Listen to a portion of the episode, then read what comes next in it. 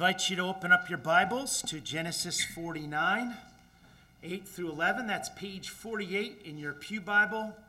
Genesis 49, 8 through 11. Genesis 49, 8 through 11. Judah, you are he whom your brothers shall praise.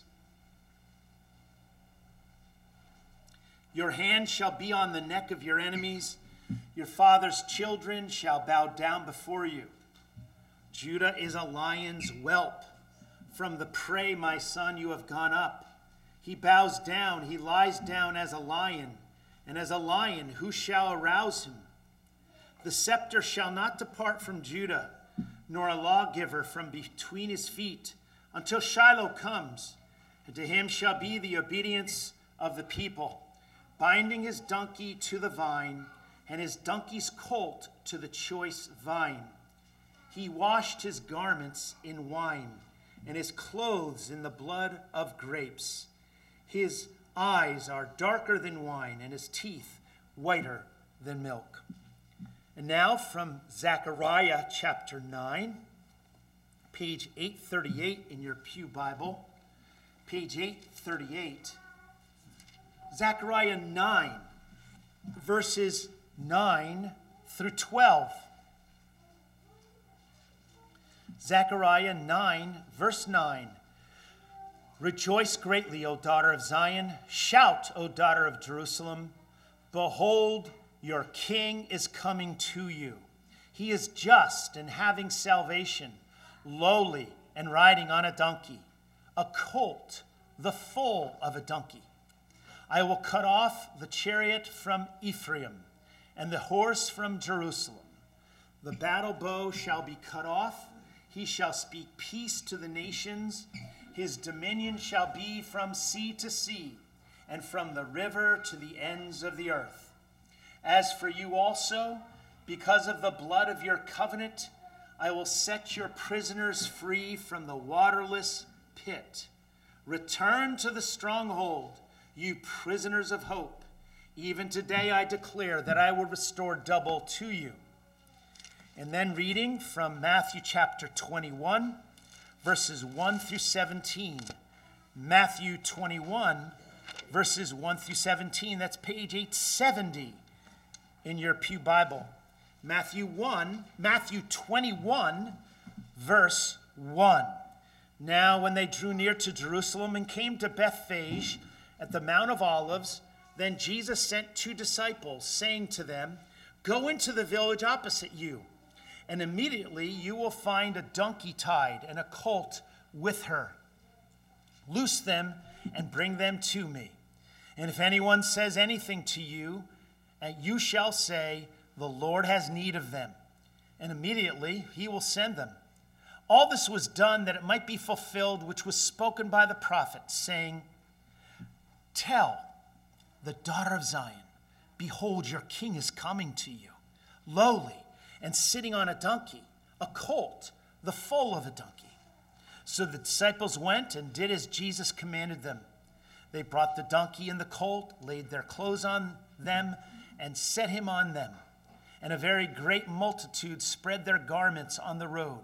Others cut down branches from the trees and spread them on the road. Then the multitudes who went out before and those who followed cried out, saying, Hosanna to the Son of David. Blessed is he who comes in the name of the Lord. Hosanna in the highest. And when he had come into Jerusalem, all the city was moved, saying, Who is this? So the multitude said, This is Jesus, the prophet from Nazareth of Galilee. Then Jesus went into the temple of God and drove out all those who bought and sold in the temple and overturned the tables of the money changers and the seats of those who sold doves. And he said to them, It is written, My house shall be called a house of prayer, but you have made it a den of thieves. Then the blind and the lame came to him in the temple, and he healed them. But when the chief priests and the scribes saw the wonderful things that he did, and the children crying out in the temple and saying, Hosanna to the Son of David, they were indignant and said to him, Do you hear what these are saying? And Jesus said to them, Yes, have you never read, Out of the mouth of babes and nursing infants, you have perfected praise?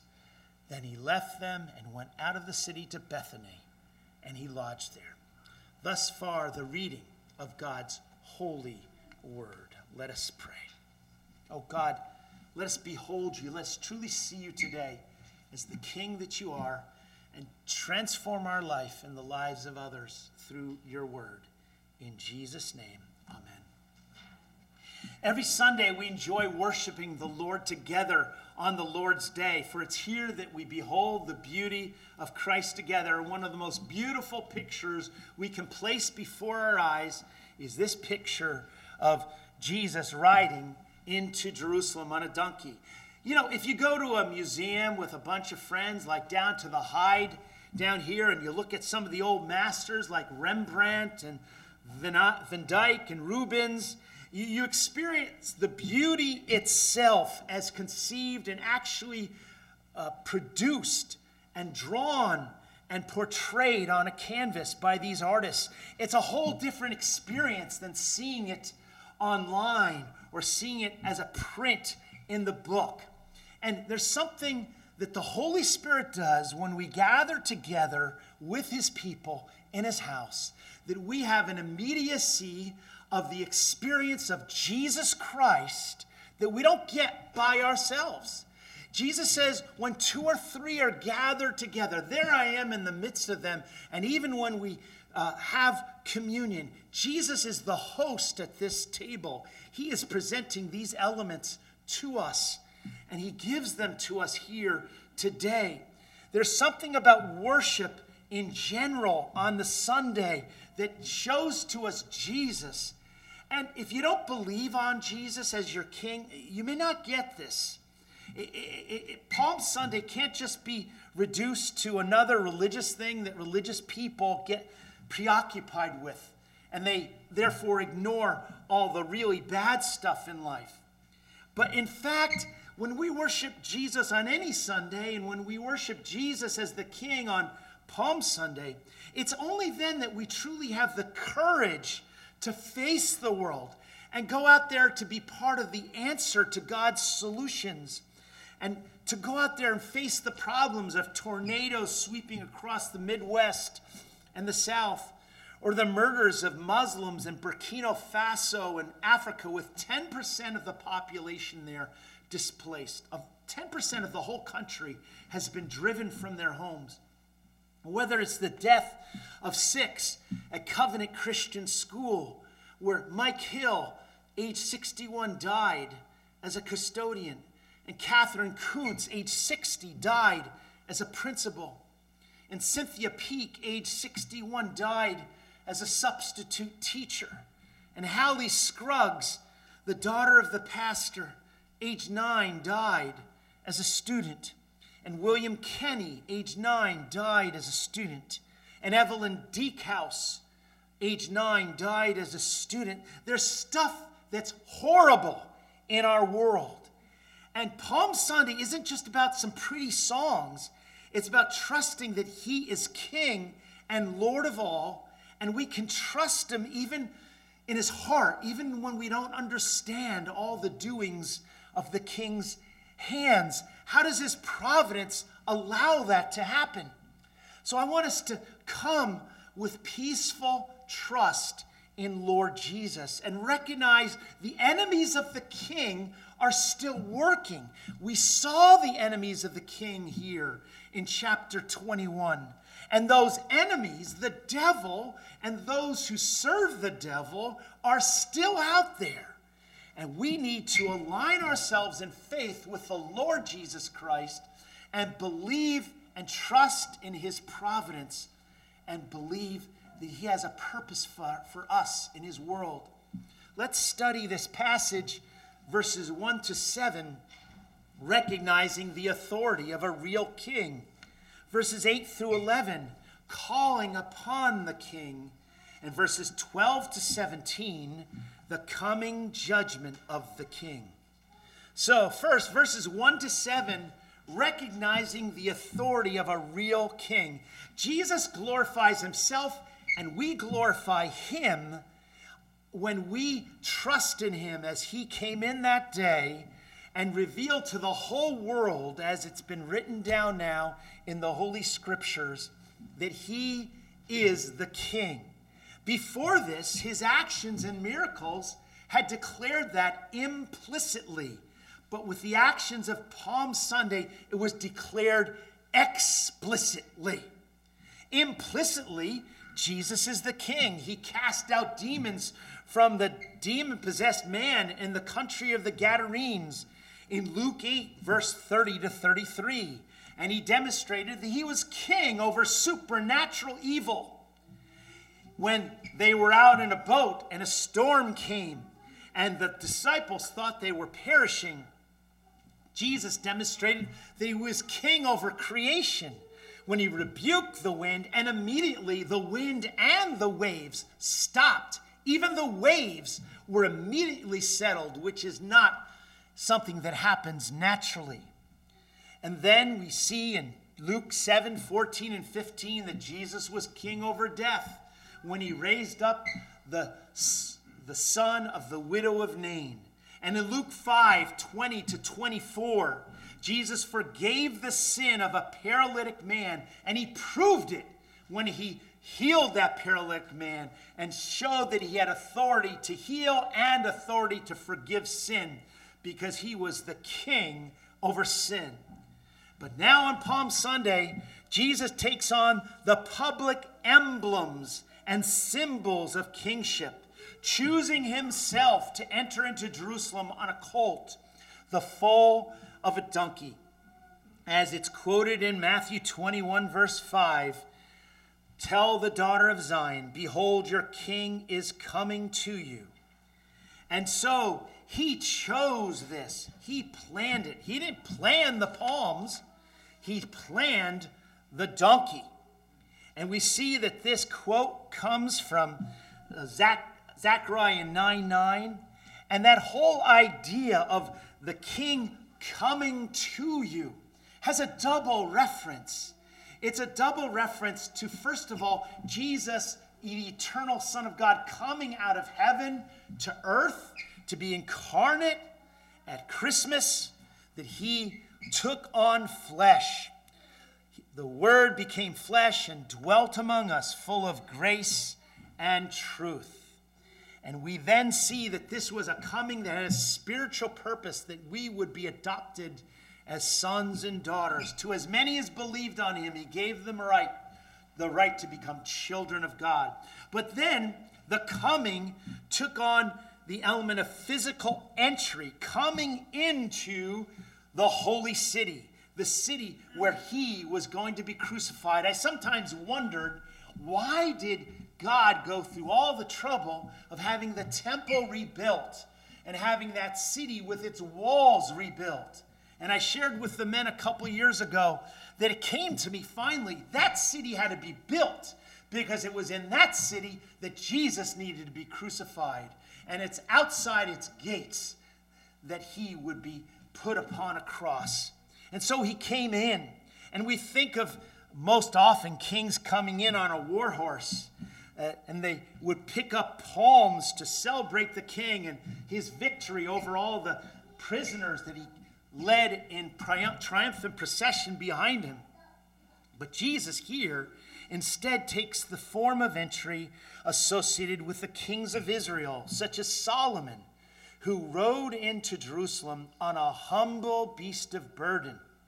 It says in 1 Kings 1 and 33 Take with you the servants of your Lord, and have Solomon my son ride on my own mule. You see, the kingship of Jesus was disputed.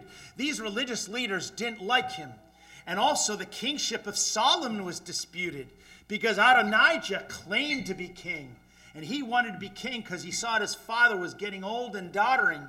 And his father, David, said, No, it's Solomon's going to be king and he's going to ride on my mule, and that's going to declare him king. And so, having many disputes with many people, this Jesus rode into town as the king on a young donkey, a colt. It's a slightly different image than the humble beast of burden, which Solomon rode in on David's mule. But in this case, this one upon whom Jesus rode was a colt, the foal of a donkey. He was a pure-bred colt. And we know that because a, a mule, if it was a crossbreed, a mule is a crossbreed between a horse as a mother and a donkey as a father. That's what a mule is. The horse is a mother and the donkey is a father. And so, if it says here in Matthew 21 and verse 5 that the colt is the foal of a donkey, that's the one the colt associates with. A colt associates with his mother. If that mother is a donkey, then we know the father was a donkey and we know the mother was a donkey. This is a pure bred colt. It's appropriate that this Jesus who is a real king and who was the Lamb of God, spotless, without blemish, to carry our sin, it's appropriate that he came into the city on a pure bred colt. As we consider this picture, we see that Jesus planned this whole thing and he showed his kingship by planning it. Looking at verse 2, he told them to go to a particular village where they knew he would, they would find a donkey and a colt with her. Loose them and bring them to me. Now, this required a gutsy obedience. Walking into a village, walking off with two beasts of burden, who were the valued work animals of some farmer there. And if they were challenged, they were simply to say, The Lord has need of them. And immediately he will send them. That's kingly authority. And it's also a kingly authority that is something that is received by God's people. We receive it and then act out of that authority. It takes a lot of guts to talk that way, but humbly, you simply say, The Lord has need of it. Now, I don't suggest that you go off to South Glens Falls and drive off with a nice Toyota Tacoma. Uh, you know, pretty well certain you're going to get arrested. But I do know this you need an obedience that's uncomfortable. You need to have an experience of a relationship with God. that He's sometimes calling you to do stuff that doesn't feel natural all the time. It could be witnessing this week, using one of these pamphlets or using this booklet to invite somebody to church. It could be bold acts of hospitality, taking a meal to somebody you hardly know in your neighborhood. My wife did it the other day when she brought a loaf of bread to the people who own the house where the Dykestorms used to live. I, I sort of wouldn't do that. But thank you, Lois.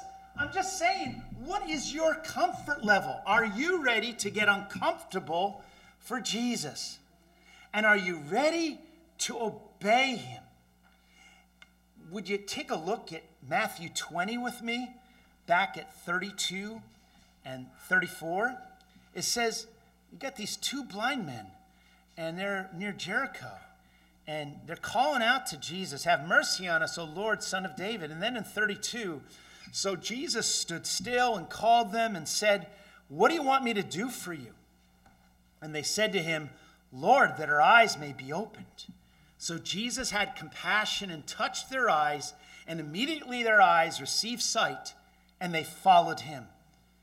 You see, just before the story of Palm Sunday, God in his sovereignty has arranged for Jesus to have these two blind men come up to Jesus and ask him to do something. And Jesus has given them sight. And this is a sign that we need to have our eyes open so we can see this Jesus who comes into Jerusalem as king. That's how the Gospels are lined up. There are connections between the various stories in the Gospels.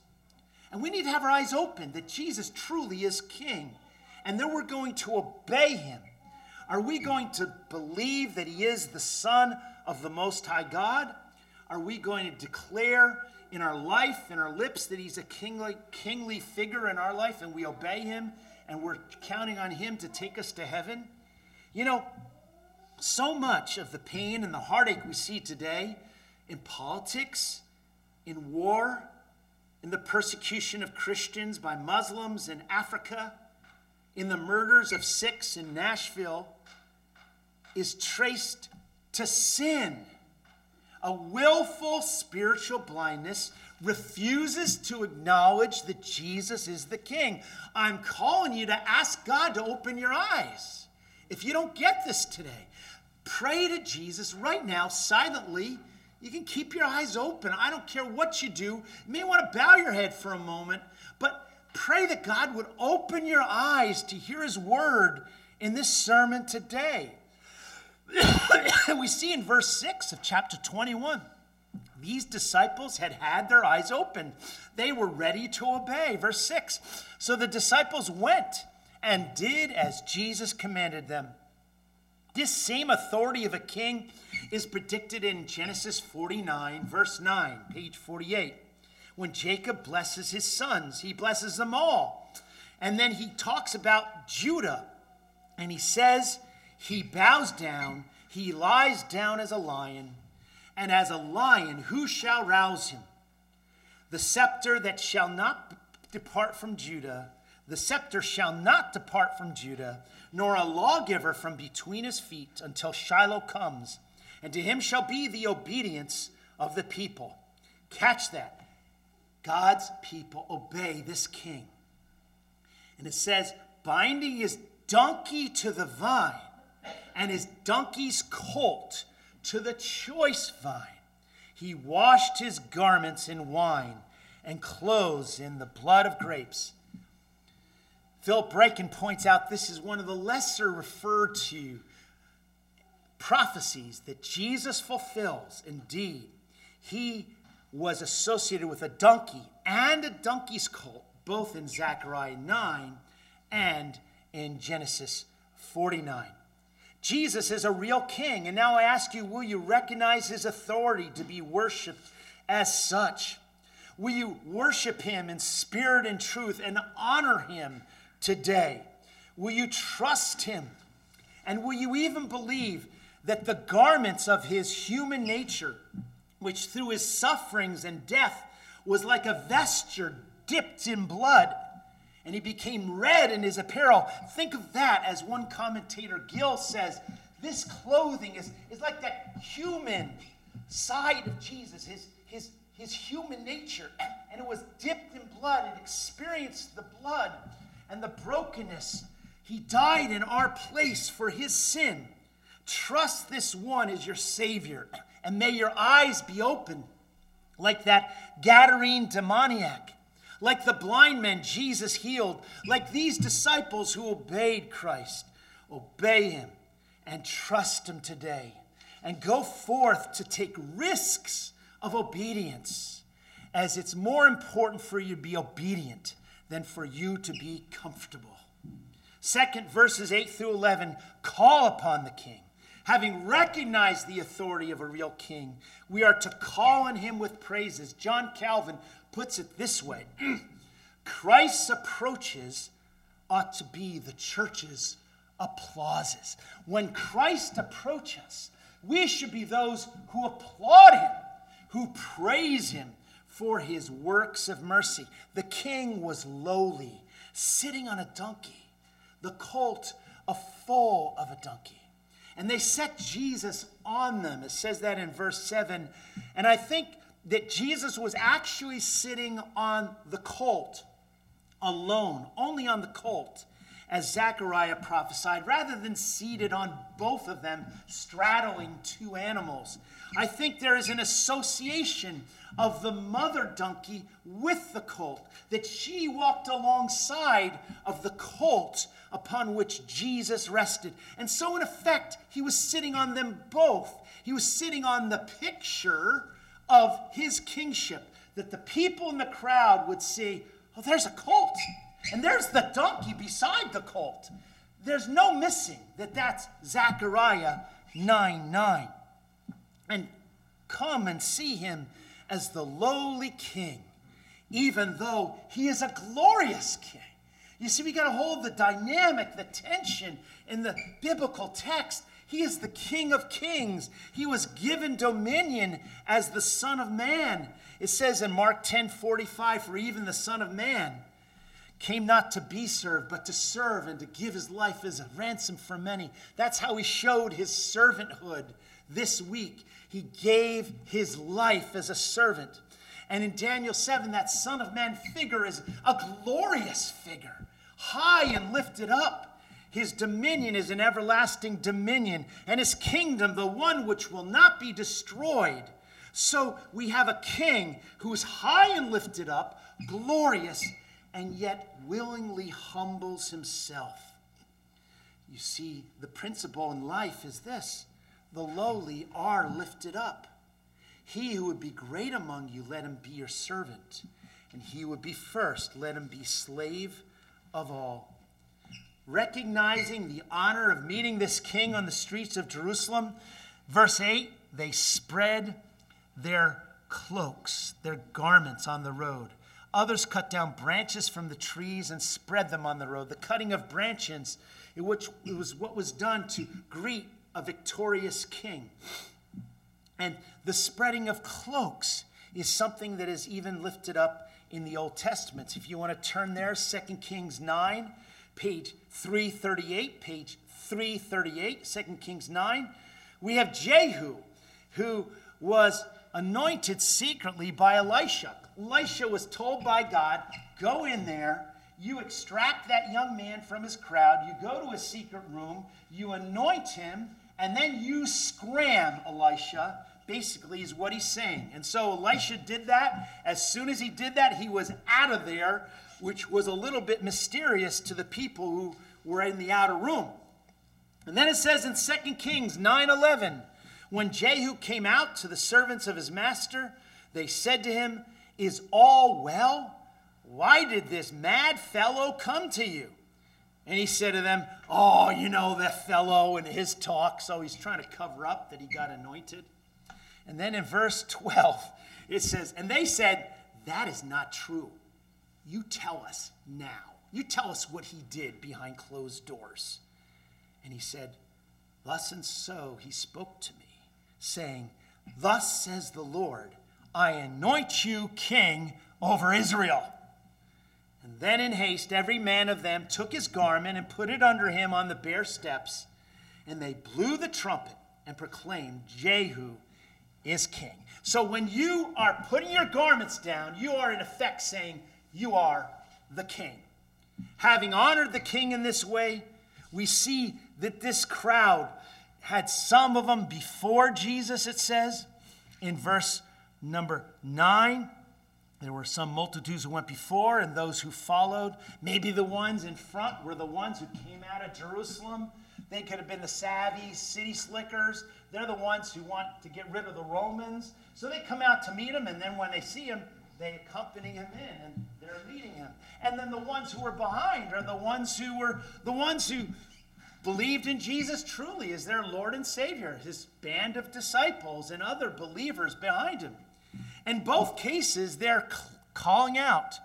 They're calling out that they, be, they they're calling out, Hosanna to the Son of David. Blessed is he who comes in the name of the Lord. Hosanna in this highest. Now, when they say Hosanna, they're not strictly speaking using a, a word of praise. They're saying instead, save us they're saying, we need help. And as Philip Ryken points out, why could they come to Jesus for help? And Ryken points out that in Zechariah 9 9, it says that this one was righteous and having salvation. And Ryken teaches us that this is a word best translated in the passive tense. He is righteous and saved. And the reason that Jesus can help us is that he himself was saved from the tomb. He was saved from death on Easter morning. And that he came out of the tomb, he could then offer us a full and complete salvation as we had our sins forgiven and were given new life. Come to this one who was saved himself, not from sin, but from the punishment of death that he went through on our behalf. Come from this one, come to this one who was saved and have your sins forgiven and believe upon him that he will bring you to a new life.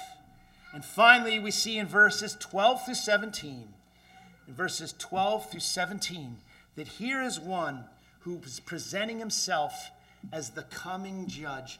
Overwhelmingly, in his first coming, Jesus presents himself as the one who did not come to judge the world, but that the world through him might be saved. It says in John 3 For God so loved the world that he gave his only begotten Son, that whoever believes in him should not perish, but have everlasting life. For God sent not his Son into the world to condemn the world, but that the world through him might be saved. But we have to admit that throughout the Gospels, there are those religious leaders and those hard hearted people that he judges very severely. And some of those people are right here in this story when he turns over the tables of the money changers and he drives out those who sold doves. They were bankers and commercial people.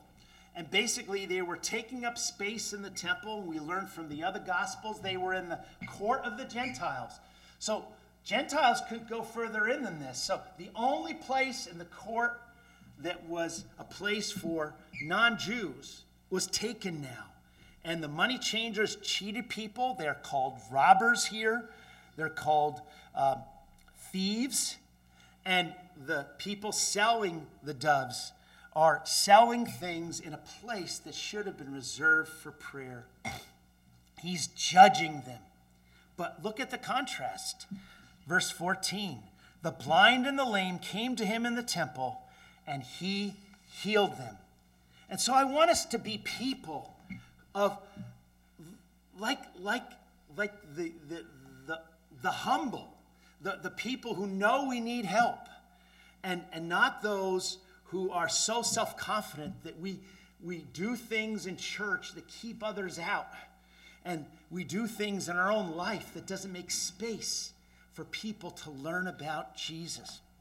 And that often revolves around our money.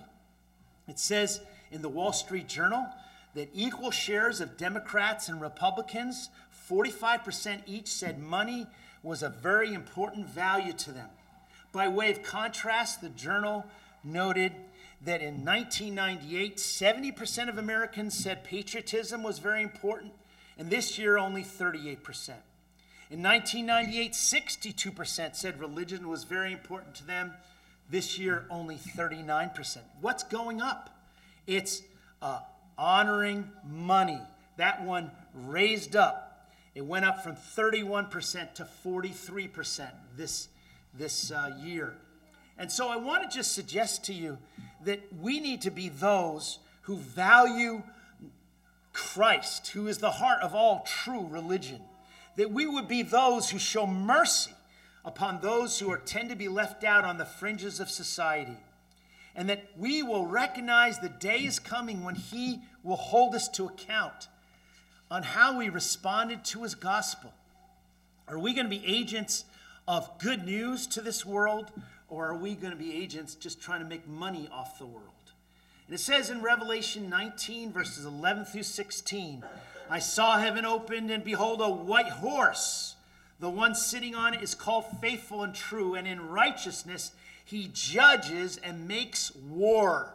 His eyes are like a flame of fire, and on his head are many diadems, and he has a name written that no one knows but himself.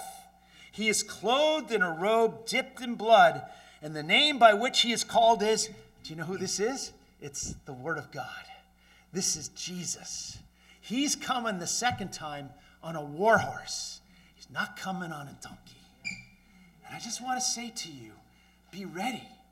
Know the Jesus who came on a donkey so you don't have to face the Jesus who comes on a horse. Recognize the real authority of Jesus this Sunday. Worship him publicly today and every Lord's day. Obey him even when it's uncomfortable. Ask God to open your eyes You're blinded by sin, people. You're blinded by sin. Don't trust your heart. You can't trust your heart. You need the word. You need the truth. Oh, dear church, come to Christ today. Repent of sin and come to Him. And may you see Jesus, the humble King who died to save you. Call on Him, Hosanna, save me. And be warned today not to let this King pass by and leave you unmoved and unchanged. For the day of reckoning shall come. Know Him that day as your Savior when He comes again in glory. Let us pray. Oh God, open our eyes. We're just like those men at the gate of Jericho. We need to see. Oh, send your spirit today upon this church, oh Lord, that we would see you in your glory, your humble glory as the friend of sinners who died for sinners. Oh Lord, change our life. Give us new affections to love you and want to be in your presence and to become like you. And thank you, Lord, for publicly declaring your kingship on Palm Sunday so that nobody could miss it. In Jesus' name, amen.